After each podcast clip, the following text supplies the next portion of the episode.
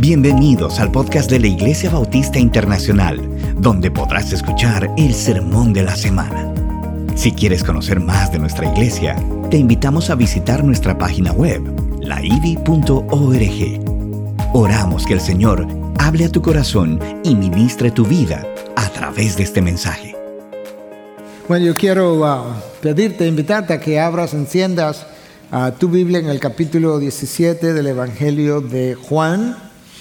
Ah, para que comencemos a ver la oración más importante en toda la Biblia. Y no creo que nadie tiene dudas en hacer esa afirmación.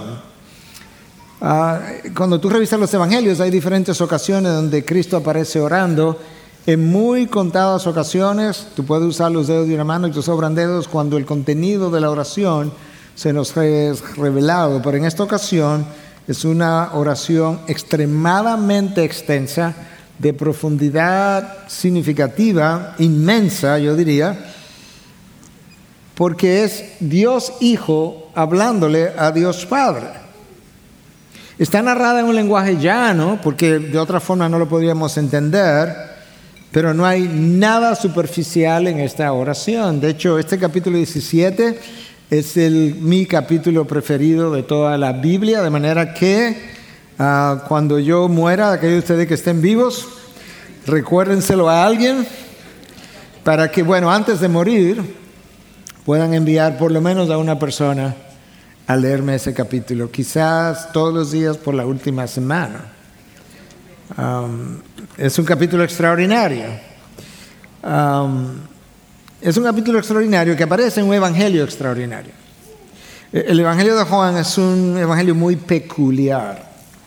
Es peculiar en más de una forma. Es peculiar porque revela la divinidad de Jesús de una forma llana, clara, como ningún otro evangelista lo hace. Nosotros podemos pensar en Lucas y Lucas revela a Cristo en su humanidad mejor que cualquier otro. Y podemos pensar en Marcos que quizás revele a Lucas, ah, perdón, que revele a, Jesús en su función de siervo mejor que cualquier otro.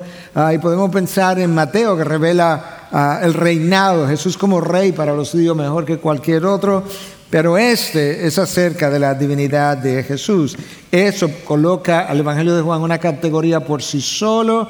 De hecho, los tres otros son catalogados como evangelios sinópticos, miran a Jesús de una manera similar.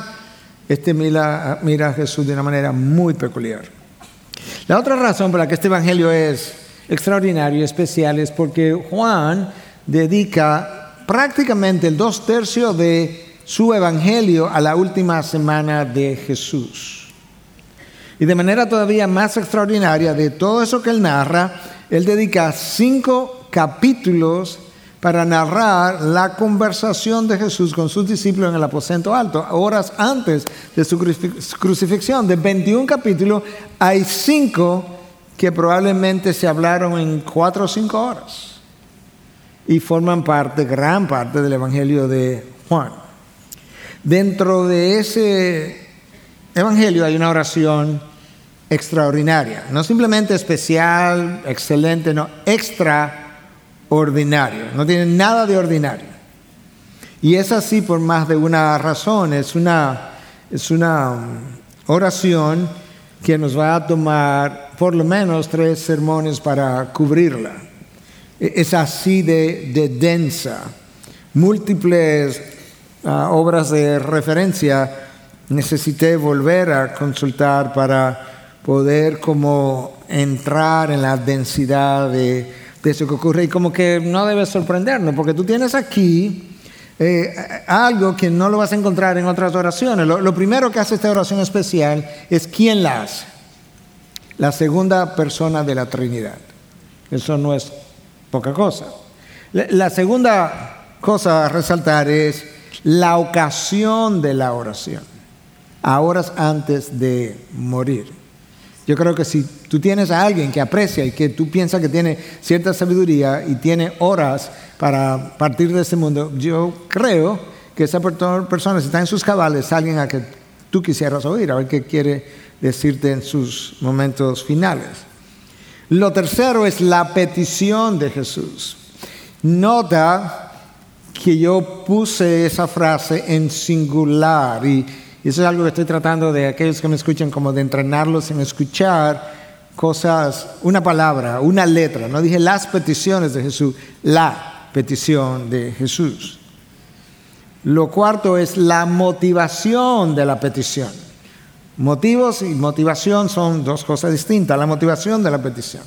Y finalmente, lo que Jesús revela de sí mismo y del Padre en la medida en que ellos tienen este diálogo intertrinitario. Imagínate que Jesús ah, se apareciera aquí en este momento y dijera, bueno hermanos y hermanas, ah, yo estoy a punto de hacer una, tener una conversación con mi Padre, ah, el Espíritu obviamente será parte de ella, estaremos hablando aquí. Yo creo que todos ustedes dejarían todo lo que están haciendo y probablemente le dirían, bueno, Habla Señor, que te escuchamos. Yo creo que todo el que dejó algo cocinando en su casa va a mandar a apagar la, mecha, porque aquí vamos a estar hasta que Él termine.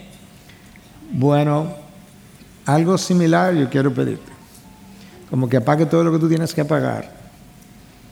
Te olvide un poco lo que está alrededor de la bulla quizás que está en tu interior y que nos dispongamos a escuchar la conversación del Padre con el Hijo. Juan Calvino decía de esta, para tratar de explicar algo acerca de esta oración, que cuando Dios nos habló en la palabra, Él usó un baby talk, una conversación infantil para nosotros, en un lenguaje llano, de niños, y tiene todo el sentido, porque imagínate que Dios en su infinita sabiduría, con su conocimiento infinito, trate de explicarnos a, nosotros las cosas que Él conoce, ¿quién lo, ¿quién lo va a entender? Pero si Dios Hijo se prepara a conversar con Dios Padre, para dejarnos relatada la conversación, yo imagino que Él trataría de usar palabras llanas pero de un profundo, pero con una profundidad extraordinaria. No creo que Dios le va a hablar a Dios, Dios Hijo con Dios Padre, y va a hablar cosas superficiales, banales, cotidianas, ordinarias. No, eso, no, eso nunca ha existido en la Trinidad. James Montgomery Boyce, uno de los grandes hombres de Dios del pasado reciente, ya yo lo he citado varias veces, Ah, en su comentario acerca de Juan, él cita varias personas, varios líderes del pasado, de cómo pensaron acerca de esta oración. Y ahí está Lutero, está Melanchthon, y está uh, Calvino, John Knox y un número de ellos. Simplemente quiero citar dos. A Melanchthon, que fue la mano derecha de Luther por un gran tiempo, y él decía con relación a, a Juan 17, y a esta oración, no se ha oído ninguna voz en los cielos o en la tierra más exaltada, más santa, más fructífera, más sublime que la oración ofrecida por el Hijo a Dios mismo. John Knox, por otro lado, hizo que su esposa le leyera esta oración diariamente en los días finales de su vida. Y él decía que esta oración era como el lugar donde él lanzaba su primera ancla. John Knox fue el predicador de Scotland, de Escocia, por un tiempo y él le decía a Dios, dame a Escocia o me muero. Dame a Escocia para Cristo.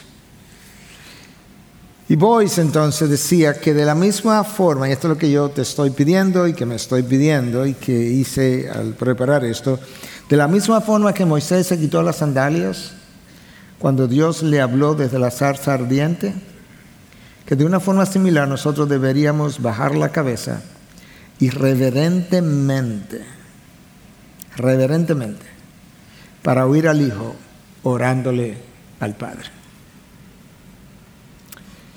Cuando esta oración es leída con detenimiento, tú distingue tres sesiones, que la estamos separando en tres mensajes. Del versículo 1 al 5, Jesús está orando por sí mismo. Del versículo 6 al 19, Jesús está orando por los discípulos que están ahí sentados a la mesa con él. Del versículo 20 al 26, Jesús ora por nosotros, todos los que habríamos de creer en un futuro. De alguna manera, yo pienso que en la providencia de Dios esa oración abarcó este momento. Abarcó este momento en el púlpito para mí. Cómo eso funciona en la Trinidad es incomprensible, pero así lo creo. Con esa introducción yo quiero que tú entonces como que te quite las sandalias de la mente y escuche esta primera parte. Versículo 1, capítulo 17 de Juan.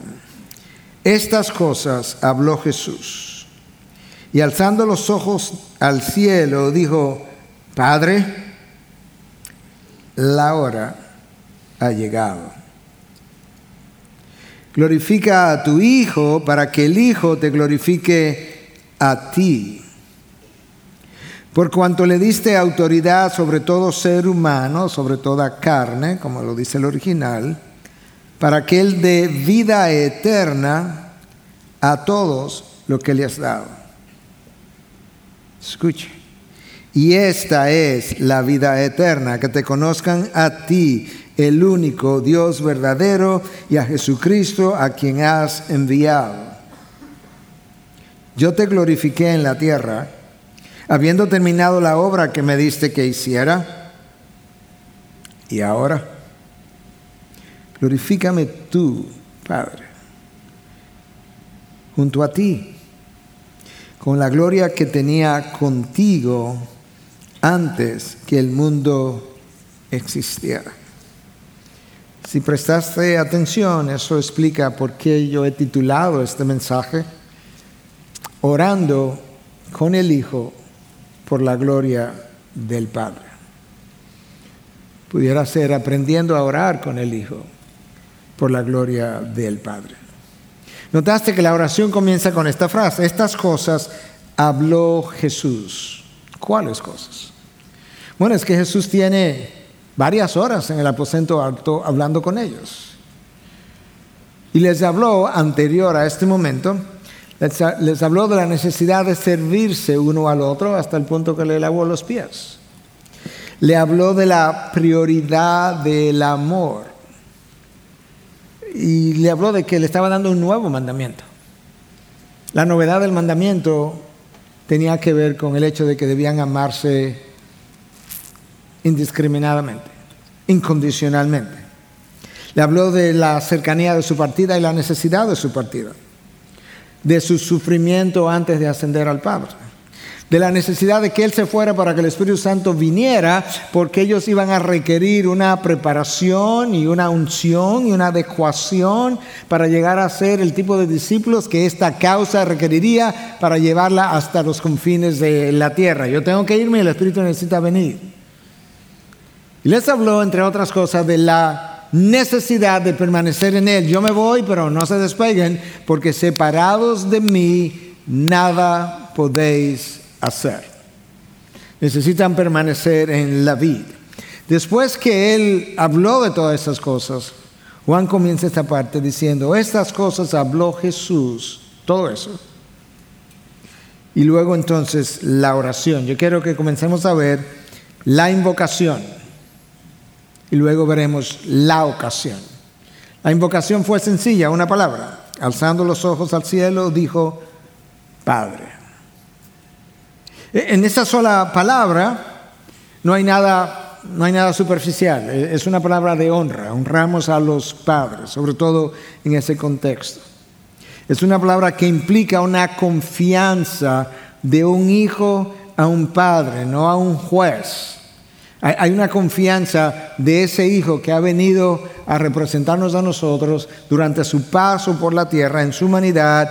Él sigue confiando en ese Padre. Y es un título de reverencia porque si pensamos de la manera como los hebreos pensaban acerca de los padres, ellos entendían que deberían tener un espíritu de sumisión a su Padre, como Cristo lo hizo, pero de manera perfecta con el suyo. De verdad que no hay nada superficial, nada irreverente, nada chabacano en la oración de Jesús como nunca debiera haberlo en nuestras oraciones o alrededor del púlpito, por lo que representa. Y eso es algo que el pueblo de Dios necesita retomar en nuestros días. Me refiero a la necesidad de tratar a Dios con reverencia cuando estamos aquí delante del pueblo. Desde el Antiguo Testamento Dios reveló, delante de mi pueblo seré tratado como santo. Todo el tiempo yo quiero que me traten como santo, pero en especial delante de mi pueblo. De manera que esa es la invocación, Padre. La ocasión, la hora ha llegado. ¿A, qué hora se estaba refiriendo Cristo? Bueno, a la hora de su crucifixión, a la hora de terminar de una vez y para siempre la misión que el Padre le había encomendado, la hora, la hora de su glorificación. Esta es la hora esta es la hora, este es el momento, este es el evento que fue conversado en la eternidad pasada entre la Trinidad.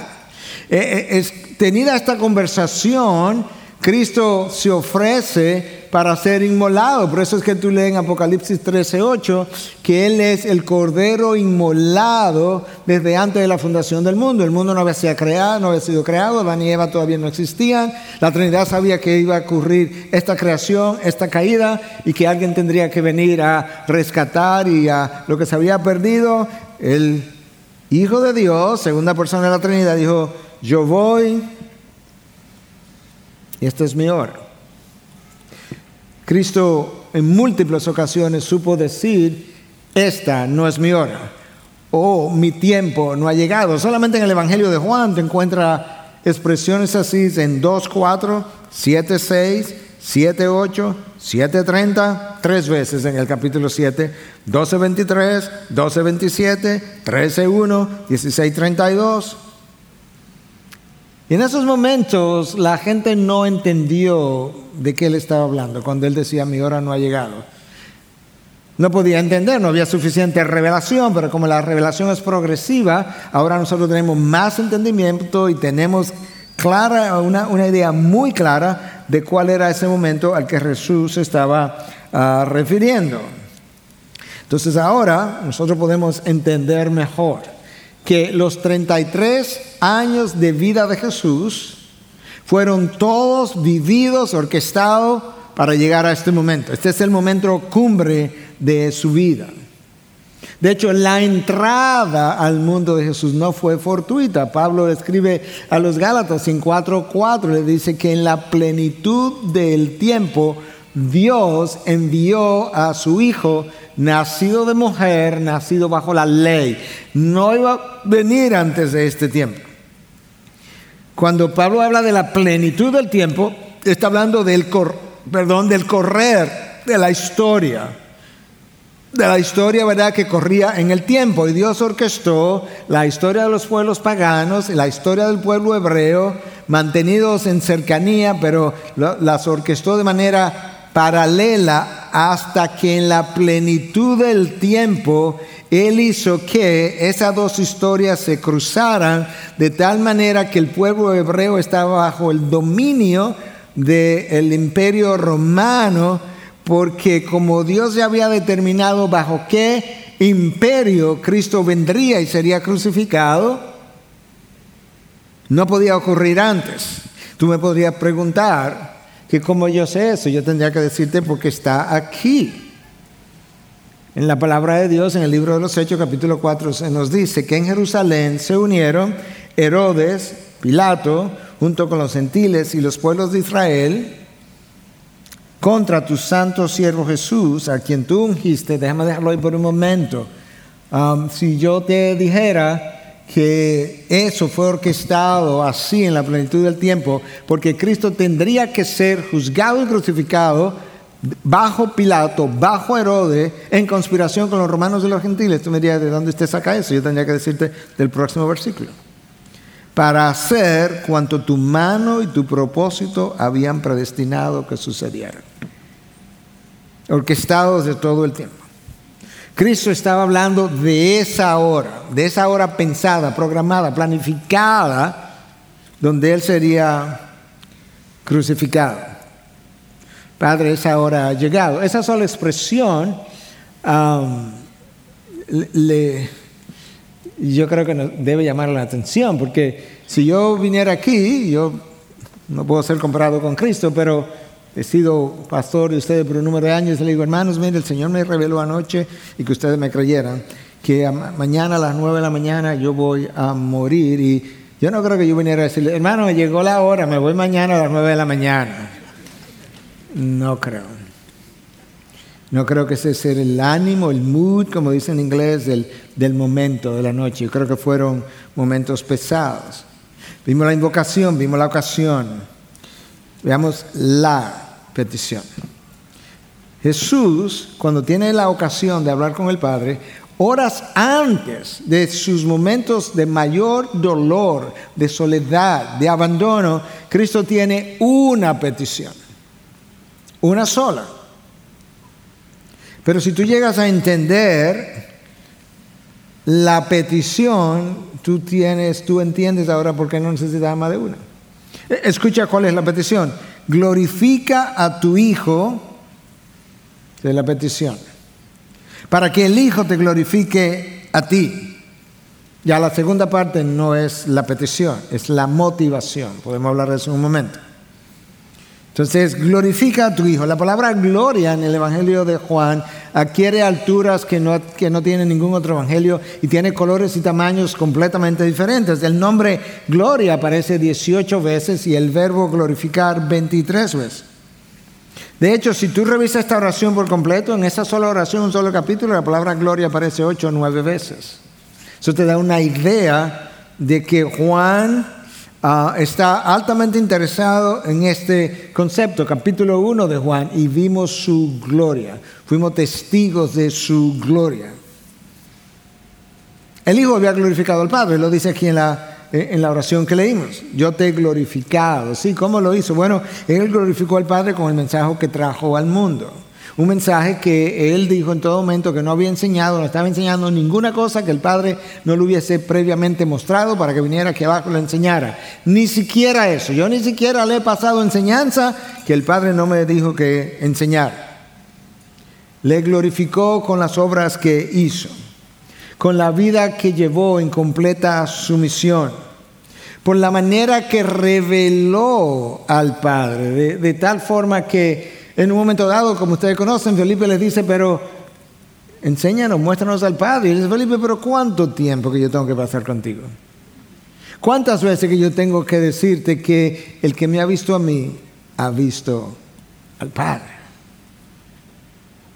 Yo estoy en el Padre y el Padre está en mí. Nota que el Hijo a la hora de su muerte, lo que pide es una cosa, que me glorifique. León Morris, en su comentario sobre Juan, nos dice que usualmente, cuando nosotros pensamos en gloria, nosotros pensamos en algo que tiene que ver con lo sublime, lo excelso, lo grandioso, o algo como el funeral de la reina Isabel II recientemente, algo como de, cierta pompa. Pero Morris dice que en el Evangelio de Juan, frecuentemente la palabra gloria toma una connotación completamente diferente. Y hace referencia al hecho de poder exaltar a Dios en la humillación, en el dolor, en la carencia en la soledad y especialmente a la hora de morir. Hmm.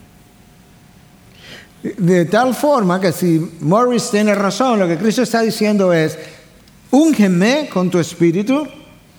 Recuerda que Cristo vino aquí a vivir como un ser humano, siendo Dios, ungido por el Espíritu.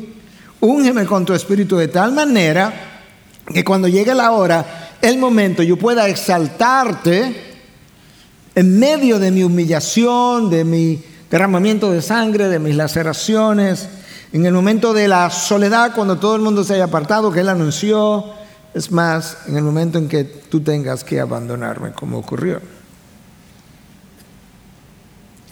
Si hubo alguien de, de los discípulos, apóstoles, de Cristo que entendió este concepto perfectamente bien fue el apóstol Pablo. Quizás los otros lo, lo entendieron también, pero quizás no lo escribieron. Pero Pablo le escribe a los filipenses en 1.20 y le dice, miren, filipenses, yo quiero que usted entienda una cosa. Yo tengo un interés, no tengo dos, no tengo uno y medio, uno solo. Que Cristo sea exaltado en mi cuerpo, ya sea por vida o por muerte. Y de un tiempo acá, esta es mi, mi oración todos los días, quizá hiperbólicamente hablando, con frecuencia. Mi vida me tiene sin cuidado. Yo quiero una sola cosa, que si me dejes vivo yo pueda exaltarte, glorificarte. Y si me matas mañana, que en mi muerte yo pueda hacer exactamente lo mismo. Entendiendo que Cristo no fue enviado solamente para otorgarme un ticket de entrada a la gloria, que eso es como nosotros frecuentemente lo vemos, eso es como, ese no es el final, ese es el comienzo. Cristo me permítame la ilustración, me entrega un ticket de entrada a la gloria para que teniendo el ticket, a partir de la otorgación del ticket, yo dedique el tiempo que me resta de vida precisamente a glorificar su nombre, lo cual en esencia requiere una vida de santificación y obediencia continua. Tan sencillo como eso. Cuando alguien está enfermo, nosotros muchas veces hemos dicho, esta enfermedad, tú a ver hermano, no te preocupes, que será para la gloria de Dios. Tú a ver cómo el Señor te va a sanar. Yo no sé si el Señor lo va a sanar. Si eres creyente, yo sí sé que Dios quiere que esta enfermedad sea para su gloria, pero yo no puedo estar seguro de que para que Dios, no, yo estoy seguro que para que Dios se glorifique, la enfermedad no tiene que sanar. Y lo sé por la palabra, porque Cristo está pidiendo que su Padre sea glorificado en su muerte. Lo sé también porque el apóstol Pablo le pidió a Dios tres veces que le removiera su aguijón y Dios le dice, no, bástate mi gracia porque mi poder se perfecciona en la debilidad. De manera que en la vida de Pablo la gloria de Dios no estaba en la remoción del aguijón, sino en la permanencia del mismo. Hermanos, si, si, el poder de Dios, ¿y quién de nosotros no quisiera disfrutar del poder de Dios? Dime, levanta la mano, no no quiera el poder de Dios. Si el poder de Dios se perfecciona en la debilidad, ¿Cómo va a perfeccionar Dios su poder en ti si no pasa por la debilidad? No querer pasar por la debilidad es no querer la perfección del poder de Dios en tu vida.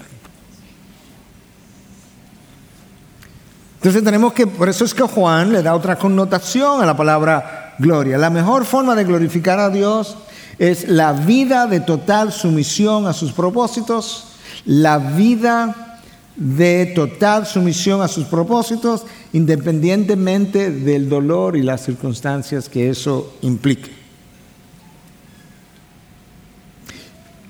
La mayoría de nosotros estamos dispuestos a glorificar a Dios en la escalera del éxito, en la promoción. Pastor, mire, me promovieron, me subieron el sol, yo ni estaba pensando en eso. Gloria a Dios, que sea para la gloria de Dios, pastor, en la escalera del éxito. Estamos dispuestos a glorificar a Dios en la abundancia. Mire, el Señor ha provisto este año de manera extraordinaria. Eso sí, todo para la gloria de Dios. Yo no lo digo por nada, pastor. Y yo, yo te creo que no le está diciendo por nada, pero ahí todos estamos dispuestos a glorificar a Dios. Pastor, mire, el Señor me ha regalado una salud que yo tengo 75 años y ni, y ni me he enfermado. Qué bueno. O desde una iglesia, el domingo, yo no sé ustedes esta mañana, pero en el primer culto durante tiempo de adoración, ah, yo estaba en lágrimas, yo tuve que pararme y orar eh, eh, con cuidado aquí para poder sostener mis lágrimas de tanto que fui ministrado durante esos momentos especiales de adoración. Pero sabes que Dios anda en búsqueda de hombres y mujeres que estén dispuestos a glorificarlo desde una enfermedad, desde una situación difícil en la vida, desde la escasez y desde su muerte como lo hizo su Hijo. No, gente que está pidiendo, Señor, yo quiero que la muerte llegue pronto, que llegue pronto. No, no, no, Señor. Es que cuando llegue yo la reciba, le dé la bienvenida, sabiendo que ahora yo voy a hacer lo mismo que estaba haciendo hasta el día de hoy mientras vivía. ¿Qué es lo que estaba haciendo? Glorificándote a ti. Y glorificar a Dios significa, ¿qué cosa? Presentar, resaltar sus atributos, sus virtudes. No puedo exaltar su poder de la mejor forma posible en la fortaleza, sino cuando estoy débil, cuando estoy solo.